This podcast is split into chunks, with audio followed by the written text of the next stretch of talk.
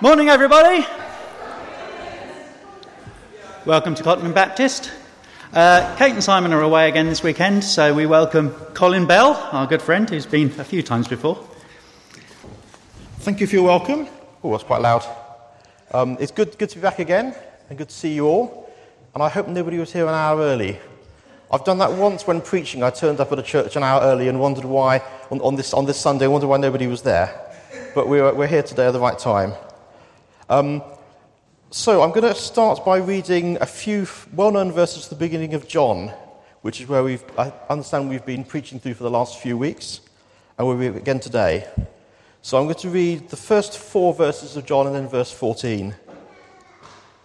In the beginning was the Word and the Word was with God, and the Word was God. He was with God in the beginning. Through him all things were made. Without him, nothing was made that has been made. In him was life, and that life was the light of all mankind. The Word became flesh and made his dwelling among us. We have seen his glory, the glory of the one and only Son who came from the Father, full of grace and truth. Um, and if I need to remind you, that's Jesus Christ. That's God's only Son. That's who we're here to worship. Um, so we're going to start by singing two songs, uh, just with a short break between the two. We're going to start by singing Come, Now is the Time to Worship, which is a very appropriate um, opening song. Um, and then we're going to start thinking about what it means um, to walk with God. Uh, we'll sing the well known hymn, When We walk, walk with the Lord. Jesus, we want to trust and obey him, but it's not always easy. Hang on. I haven't put the microphone on. That should be better. And actually, that's the theme of the entire service. We've got a complicated passage to look at later. Um, but with the children, there's something complicated happening tomorrow. So, what's tomorrow? Go for it. Halloween. Now, I don't, I don't know what you think about Halloween. I think different people think different things. Some people really love it, some people are rather scared of it. Um, and Halloween is complicated for, um, for two reasons. I mean, partly it's, it's originally a Christian festival. Halloween is a corruption of the, the old phrase All Hallows Even, or, or possibly All Saints Eve. Um, it's part of a two day festival when we look back at the church and those who've gone, gone forward. So we have All Saints' Day, when we think about the church in the past, and we have All Saints' Eve, which is really about remembering those in our church or in our families who we've lost in the last year. Um, but it's also something else. It's, it, there's a, um, various pagan festivals, one called Samhain. Um, it's sort of an end of summer festival, beginning of winter. Um, it's a time when the spirits walk the land. Um, it's a time when the boundaries between the real and the spiritual realm are, are quite narrow. Um, and this is where we get some of our, so particularly the US based traditions, things like trick and treat, watching horror films, pumpkins, but even apple bobbing comes from this sort of tradition. Um, you're either trying to attract the spirits or keep them away. So it's quite complicated how we actually trust and obey God in this. Um, actually, it's a bit like other Christian festivals. Um, Christmas is often more about eating and drinking, giving presents, than about the birth of Jesus.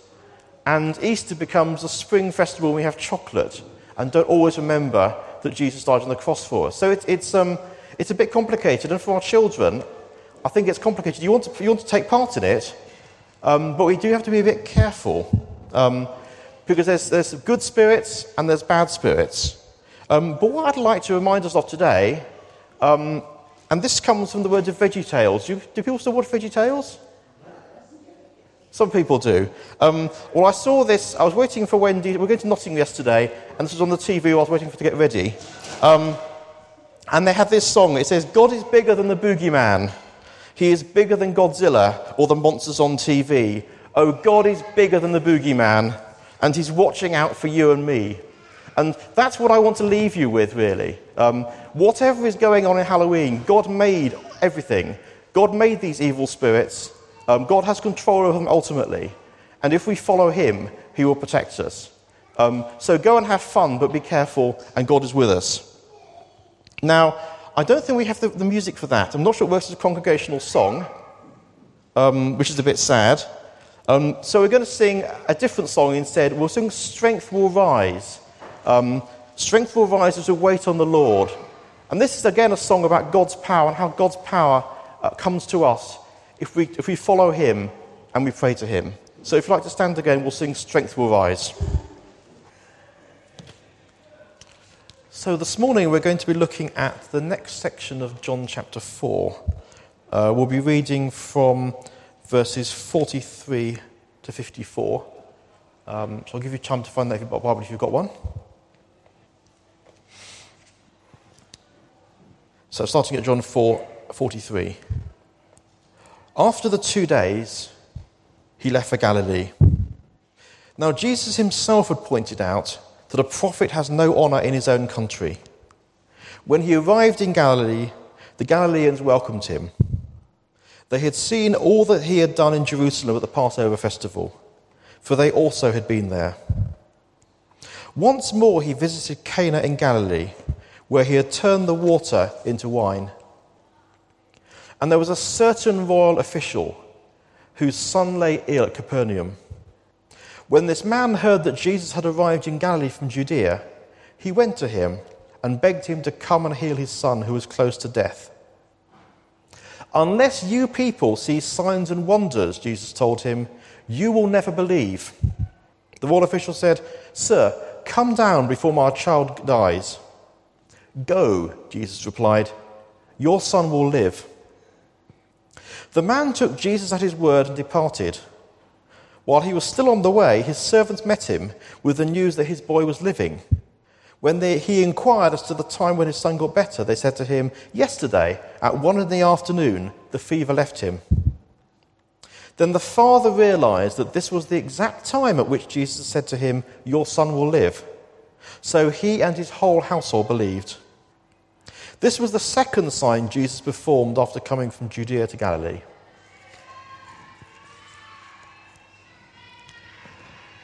Father God, thank you for your word. Um, and I, I pray that through, through what I say and th- through your insight through the Holy Spirit, you will bless us and show us something new of you today. Amen.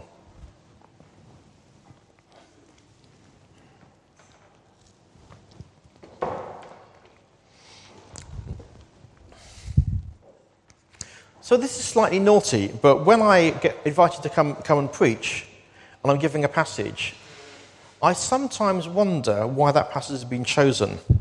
Um, and particularly when there's a series involved and you get the passage which looks quite difficult, you wonder has the minister of that church come up with this series and then thought, hmm, that seems a difficult one, I'll take that week off and let somebody else deal with it? Um, so I've, in the past, I've had, I've had Revelation 13 with the number of the beast. I've ended up with the Hebrews passage which talks about people who fall away never coming back to faith, and one or two others.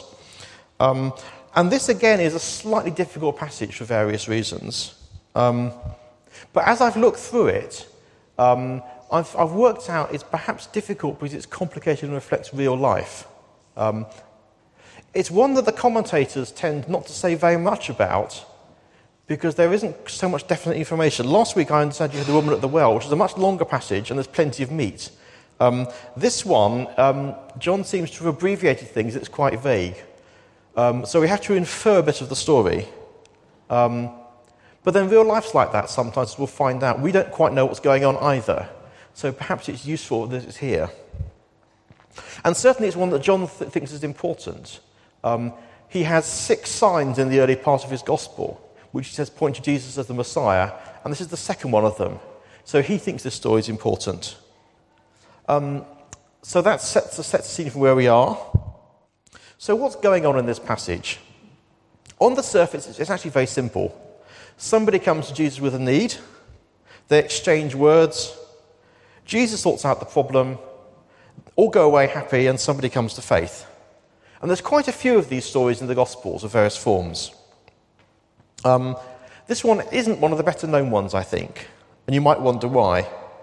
Perhaps it's not as impressive as some of the others. Um, you're not raising somebody from the dead, uh, dealing with paralysis. It's, it's, a boy with a fever, which isn't perhaps for, for our eyes such a big thing.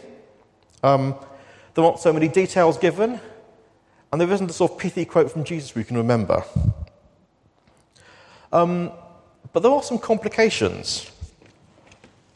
Um, and the main one seems to be what is John doing, um, or what is Jesus doing with this comment about signs? And is the royal official being commended for his behaviour, criticised, or something in between? Um, and people who write in this passage don't agree on this at all. So let's go through the exchange and just try and unpack just how odd it is. Um, so Jesus is, is, in Cana, which is up in the hills near the, near the Sea of Galilee. Capernaum is in the valley, actually on the sea, about 15 miles away. Um, so Jesus um, did his first miracle up here. He turned water into wine. He's then been south. He met, he met the woman at the well, and he's come back north again. So that's the, that's the scenario. Um, the royal official was probably um, at the, the court of Herod Antipas, who was one of the four kings who ruled over Israel at this time. Um, we don't know so much about him. He's one of the Herods, who are generally fairly nasty people. Um, this one doesn't seem to have been so bad as the others. Um, but none of the Herods were very friendly to Jesus or the, um, or the Jews. So the royal official, he's sort of a sort of bit of a villain in the piece to start with. Um, but the official is desperate. His son is ill, his son is almost dying. So he turns up to see Jesus and says, I want you to heal my son. Now, Jesus' response seems a bit harsh. Um, he says, Unless you people see signs and wonders, you will never believe. Um, so it's a bit harsh. It doesn't seem to be quite in context either. Um, so there's, diff- there's, different ways you can interpret it. One, the, the positive reading um, is that, that, John wants to show that this official has faith and he, he wants to do things for the right, right reason, whereas all the other people want, just want signs. Um, alternatively, the official is sort of wanting to test Jesus as well. He's saying, okay, my son is ill. Can this miracle worker save my son? So, or, or, perhaps something in between. We know, this, we know the guy's quite desperate, so it might be one or the other. Um, and then we then move into verse 49. We have a sort of another change of mood. The official has been begging Jesus, but in verse 49, he gives what's really a direct order. Um, he's an official, he's used to giving these orders. He says, Sir, come down before my, my child dies. And that's as strong in the original as, as is here. He's basically saying, Jesus, do this. I'm telling you to do this. Um, and Jesus responds in kind. He says, Go, your son will live. So he's giving an order back, back again. Um, so the official now has a big problem. Um, does he give up and say, and say, this healer isn't coming, let's give up on him, I'll go home? Um, or he can trust Jesus, despite this ridiculous claim that he can heal at a distance. And again, there's a cultural thing here. That, um, the people who have understood, okay, healers can come along and do something and heal people. You can't heal people from 15 miles away. And you certainly can't say this person is healed without seeing them. Jesus is saying something absolutely ridiculous. Um, so the official seemingly believes Jesus, goes home, the whole family is, the, the body's healed, the whole family's believed. But it's not even that, not even that's going on. Um, it's 15 miles away. Um, you can get there quite happily in an afternoon, but he doesn't do that. Um, Jesus talks to him at 1 p.m. He can get home before dark. Does he rush home to his sick son? No.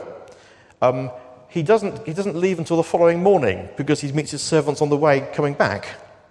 Um, so, really, what is going on here? And it seems that John is posing questions and not giving answers. And I think the questions he's asking are what causes people to have faith and follow Jesus? And also, what value do signs and wonders have, both in us coming to faith and in our faith thereafter? Um, and he doesn't give a clear answer to either question, either here or anywhere else. So um, don't expect any answers. I'm just going to explain why it's difficult um, and how we can think about it.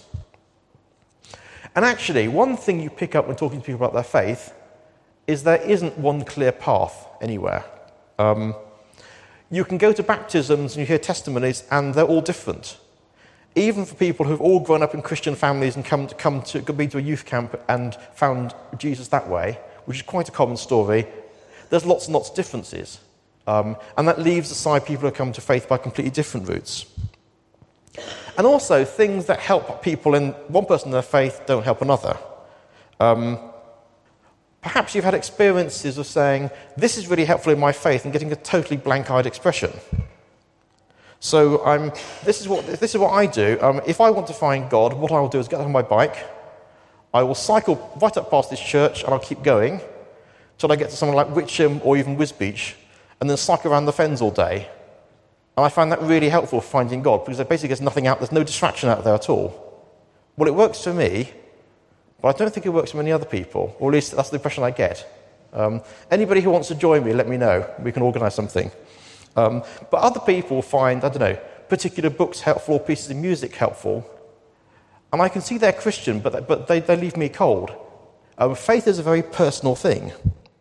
Um, and I think, particularly when it comes to the sort of tipping point that takes us from not believing to believing, um, that can be very different for different people. Um, I mean, it might be interesting to talk to people afterwards and, and talk about the, the, exact point you came to faith and what sort of took you from one to the other.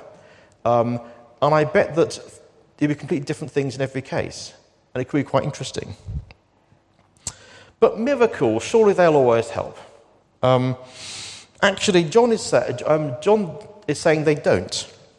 Um, and if you turn on to verse 12, uh, chapter 12, he writes the following. Uh, so this is 12, 37 to 43. And John writes, even, this is, even after Jesus performed so many signs in their presence, they still would not believe in him. This was to fulfill the word of Isaiah the prophet. Lord, who has believed our message, and to whom has the arm of the Lord been revealed? For this reason they could not believe, because, as Isaiah says elsewhere, He has blinded their eyes and hardened their hearts, so that they can neither see with their eyes nor understand with their hearts nor turn, and I would heal them. Yet at the same time, many, even among the leaders, believed in him. But because of the Pharisees, they would not openly acknowledge their faith for him, for fear they would be put out of the synagogue, for they loved human praise more than praise for God. Now, there's an awful lot going on in this short, this short section. Um, but what it's saying is that we can see miracles, but it might be more convenient for us not to believe in them. It might, it might force us to challenge our, our power or our beliefs, and that's, that's difficult to do. Um, we can often be blinded to what God is doing. Um, and I've personal experience of this as well. I was talking in the car to my wife on the way up about my younger brother who isn't a Christian. And last time we saw him, he said, um, Well, if I, if I could see, in my, if God acted in my life in the same way he's acted in Colin's life, then I believe. Um, but actually, that might not be true. And this is a story about my grandfather, who would have been his birthday today. Um, he died, died a few years ago, um, but rather fewer years than you might think. Um, when I was about 16, he was diagnosed with meningitis. Um, and he was in his late 70s at this point. Um, he went to hospital, and the doctors, after a couple of days, said, Look, we're sorry, there's nothing we can do for him. You'll just have to prepare for the worst. Um, so, this is what we started doing as a family. Uh, but some people from a, a local church came in and prayed over him. And they prayed over him for a couple of days, and he got better. And after a week, he went home fully healed. Um, and then he lived um, in pretty good health and died a few years ago at the age of 95. Now, both my grandfather and my grandmother um, started going to this church as a result of this until were too frail to do so. Um, and I don't know where they were in faith beforehand, but talking to them before they died, um, I'm certain they're now with God, that this made a real difference in their life. Um, but in our family's life, now I, I wasn't a Christian at this point, none of my family were. We saw this happen um, but it made no difference at all to how we saw God. Um, none of us, as far as I can see, took the slightest step towards God as a result of this, despite seeing this miraculous healing. Um, and even after I became a Christian about three or four years later, and even then, I don't think I saw this particular event as particularly important in that. I mean, I, saw, I, I observed it, but it wasn't until some years later I thought actually that really was significant. Um, so, miracles can, can be very important to people, but they can be completely ignored. So we have to be aware of that. And John's saying something else about miracles as well. Um, what he seems to be saying is that the point of the miracles is not that people get healed, that, that, that is a good thing, but they're actually signs pointing to, to Jesus being the Messiah. And that's Jesus the Messiah, not Jesus the Superman with healing powers. And this also speaks to our faith. Um, if your faith is based on just miracles and what God does to you, then you have a, often have a very fragile faith. Because if the miracles stop for a bit, um, you, dis- you, you, sort of disappear off. And there, there, unfortunately, there's plenty of stories like this as well. The people who have experienced miracles, gone to church, uh, but after, after a few months, it's sort of worn off and they disappear off again. Um, their, fa- their faith doesn't get cemented. So, if we're thinking about and thinking these terms, then possibly the royal official is sort of a halfway house. Um, so, he does respond to Jesus. He doesn't respond to Jesus immediately. One thing he could have done is after Jesus said, Your son is somebody better, he could have turned to Jesus right then. He doesn't do that. He does wait until he's seen his son well. Um, but he does, he does seem to do it on the basis of faith, and his family follow him as well. And that's probably a sort of fair real world example of how normal people react. Um, it'd be quite difficult for him to meet Jesus the first time and just respond immediately. People, I mean, that's the ideal people don't do that. Um, but he has believed Jesus and gone away and seen the miracle. So it's a combination of seeing the miracle and his own faith which has brought him to faith. So hopefully, this helps us to deepen how we see our own faith. Um, that when we see the sort of amazing things Jesus has done, that helps us along the, that helps us. That we, that we can see elements of the power of Jesus in various things happening in our lives. Um, but there's quite a lot of sort of grind in daily life as well, living with Jesus, reading our Bible and praying.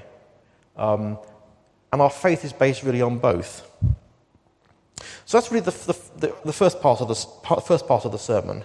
Um, the brief I was given was to look at how this deals with how we um, support others who are struggling. And when I first looked at the passage, I thought, surely there's not much to do about that. But thinking about that, I think there was, there was quite a lot to be said. Um, so I think we'd like to be like Jesus. That, that goes without saying. Um, probably, and if this isn't true, I'd like, to, I'd like to talk to you afterwards. We don't have Jesus' insight into how to solve problems. At least I don't. So we don't know why people want help, and we can't instantly solve problems at a distance. But what can we do? And I think there's three principles we get out of this, which we'll go through. Uh, the first one is to show compassion, to see that there's real problems there and that we should try and support people. Um, the second is to be clear why we are helping. Um, and the third is to have sympathy for people's odd behavior when they're struggling and don't have particular expectations of what happens. So let's go through those in turn. Um, so the first thing Jesus does do, I mean, for all the weird things he's saying, he does listen to the man, he recognizes that the son needs healing, and he heals him. Um, so he's offering help. Um, and he also seems to offer help in all other cases where we know he can. Um, there's, there's, no, there's, no, there's no occasion in, in the Gospels um, when somebody comes to help and Jesus doesn't help them in some way. Um, and this is despite the, the possibly wrong motivation of the official. Um, like I say, we don't know what motivated him coming. Um, the official might have seen as a miracle man, must be wanting a miracle rather than faith. And Jesus doesn't risk giving a further wrong impression to the Galileans. After all, they're the ones who want the signs and wonders, and he gives them another one. Um, his priority is, is, to heal the boy. Um, but actually, Jesus doesn't do all he could either. Jesus doesn't make the two day journey to Capernaum and back, um, where he'd offer opportunities to teach, heal other people, uh, find more disciples, etc. And Jesus had his own priorities. Um, he was not just a miracle worker in one small area. I mean, had he wanted to, he could have stayed in, within a few miles of, of Nazareth and spent his entire life healing people and sorting out their problems. Um, he had other things to do. He was meant to be here to be teaching, to train his disciples, spend time with God in prayer, and last but certainly not least, fulfill the prophecies and die on the cross for us. So, likewise, we should be offering compassion but, um, and assistance, but basically to the extent of what we can do, and bearing in mind other things we, we, should be doing. Um, and I think we, we are aware of people um, who are sort of bottomless pits of need, who, who seem to want assistance in everything um, and never satisfied. We do need to be careful of people like that and the, their motivations. Um, whether it's unrealistic expectations or just being lonely, um, we should show compassion. Um, but there needs to be, in some cases, limits on our compassion so that we can show compassion for others. So the second point is be clear while we're helping. So we're all loving people, right? It's easy to rush in, give the help, head off, and help the next person along the line. Um, but actually, we have two aims. The first is we want to see people helped or healed, but we also want to see them come to faith or strengthened in faith. And if you think about it, these two aren't different things. Um, think about Jesus' mission, um, it's about opening the eyes of the blind and that's both the practically blind, those who actually physically couldn't see, and the spiritually blind, um, those who couldn't see who he was uh, or had the wrong idea about faith. Um, or healing, healing cripples, those who physically couldn't walk or those who spiritually couldn't walk. It's actually two sides of the same coin. And again, um, our modern society might not see it, but we, have, we, are, we are holistic people. Our spiritual nature helps our physical nature. Um, lots of physical ailments um, have sort of spiritual or psychological components. So there's a need for healing people right across the spectrum. So, how do we do this? And again, it's quite difficult because there's lots of different, lots of different people involved. Um, but the idea is that we want to open conversations that might lead to faith. Um, there's no recipe. If you look at Jesus, what Jesus did, he seems to have had the right words in every circumstance, but there's no pattern. So it's hard to learn from that. Um, and it's very easy to be heavy handed as well as a bit hesitant. Um, so we need to be sort of discerning and know what the right thing, to right thing is. Um, but we definitely want to know that we're helping people because of our love for Jesus and because we're Christians. Um, and a couple of practical things on this. Um, it's definitely worth asking people whether they appreciate prayer. Um, and some people will just want, prayer, just want prayer for something, some will say no. But in my experience, most people will appreciate, as well as practical help, prayer. And then you can make the link to say, actually, you're getting my help and you're getting God's help through this. Um, but don't just say, I'll pray for you, because pe- um, as a brush off, people, people will see through that. Um, it's, be- it's, best, it, you, you, need to, you need to indicate that you genuinely are, are praying for them and want to help them practically. And the other thing to say is that if it's possible, then try and help in such a way that a relationship can develop. So you can go and help somebody and go off again, never see them again. Um, or you can develop a relationship with them. And it's through that that you, that you can see possible conversations developing, a relationship, and a faith developing. Um, again, you have to be slightly careful deciding how to do this. And it can be more time consuming, but it can be ultimately more rewarding. Um, and there's, there's, there's, people in our church. Um, there's a lady who has been helping one of her neighbours who has various, both mental, med, uh, mental and physical health problems for some time. Um, going around looking after her, helping practically. Um, and this lady has now come to our church a few times um, and is, I think, on the verges of faith. But it's taken a long time. Uh, but seeing um, the lady join our church, seeing her what she's done over sort of many over two or three years, and just seeing what a Christian can really be is a real witness. So if that's, if that's a possibility, that's a good thing to do. And the third one is about um, our expectations. Now, we get the lessons from this passage, but we know it from real life. People who are desperate often act in bizarre ways. Um, they're not at their best, they're desperate for help, they might not say, say or do what they might do if they were thinking about it rationally. Um, and they're perhaps not in need of an instant theology lesson. That's why you have to develop the relationship, so you can talk to them when things have calmed down a bit. Um, Jesus presumably knew, knew what he was doing when he said, Don't ask for signs, but we don't have that insight. Um, and we shouldn't expect anything in particular when we, that um, what we help deals with the issue either. Uh, we read through the Gospels and we find that the disciples couldn't always heal everybody, they couldn't cast out demons. Jesus himself, this is comment about being a prophet, uh, his prophet has no honour in his own country. We know that Jesus struggled to do miracles around Nazareth. Um, And there's elements of, of the faith of the receiver are import, seem to be important as well, or that's a very complicated issue. Uh, you don't need to have faith to be healed, but it seems to help. Um, but I'm not going to go into that massive issue. Again, you've probably, you could, my life and my church experience, uh, we've seen some, some people who have been helped and supported for a long time, nothing much has happened. We've seen quite a few things that, that veer on the, on the miraculous. And there seems to be no pattern either way. I'm sure you've had the same pattern. Um, that's another complicated one. Why does God sometimes act and sometimes not seem to act the way we'd like? Again, we can't talk about that. Uh, we're called to, to be there for these people and to, to pray for them, support them, um, and be a channel for what God's doing.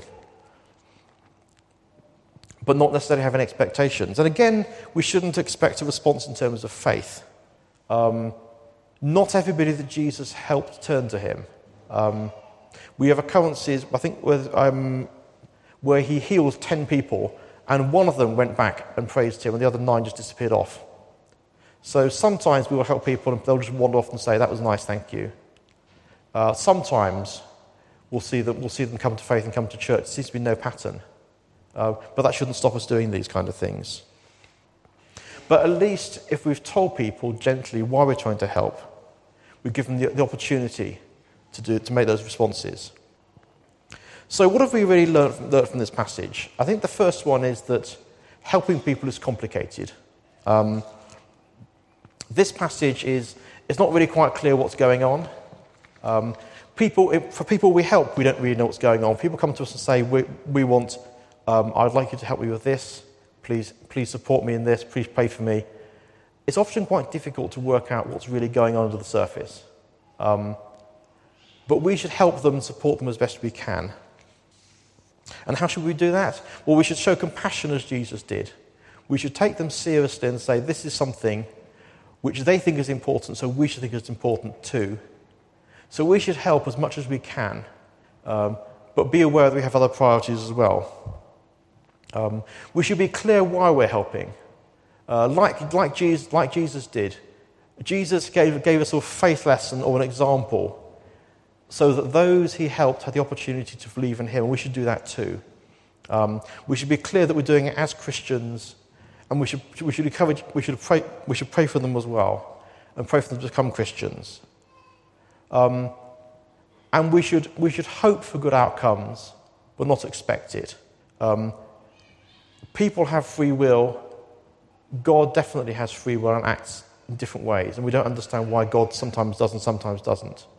Uh, but I do pray that if we keep having compassion on people and keep helping them, that we will see a lot of fruit. Um, and we will see people coming to faith as a result of, of what we've done as part of their faith journey. So, in response to this, I think we're going to, I'm going to do is to have sing, sing two songs. And the first we're going to sing is, is Blessed Be Your Name. Um, and this is really aimed, aimed at the people, this is more aimed at the people who are, who are struggling. Um, it talks about how God is there even in the difficult times. Um, and that's again something we, we should be encouraging um, people, people who are Christians who are struggling to think. Uh, that God is still there and God will help them. Um, and after that, we're going to, to pray responsively and then sing, sing another song. So if you're able, please stand and we'll sing Blessed Be Your Name. So we're going to close by singing the song Everyone Needs Compassion. Um, and this again links, this links us back again um, to the theme of linking practical needs with spiritual needs. It talks about our need both for practical help and also spiritual help. So if you're able, please stand and this will be our last, last song this morning. These well known words from the book of Jude. To him who is able to keep you from stumbling and to present you before his glorious presence without fault and with great joy. To the only God our Saviour be glory, majesty, power, and authority through Jesus Christ our Lord, before all ages, now and forevermore. Amen. So, thank you for uh, coming this morning, and we will continue our fellowship with coffee next door, which Rob and uh, Iris have kindly made for us. Thank you.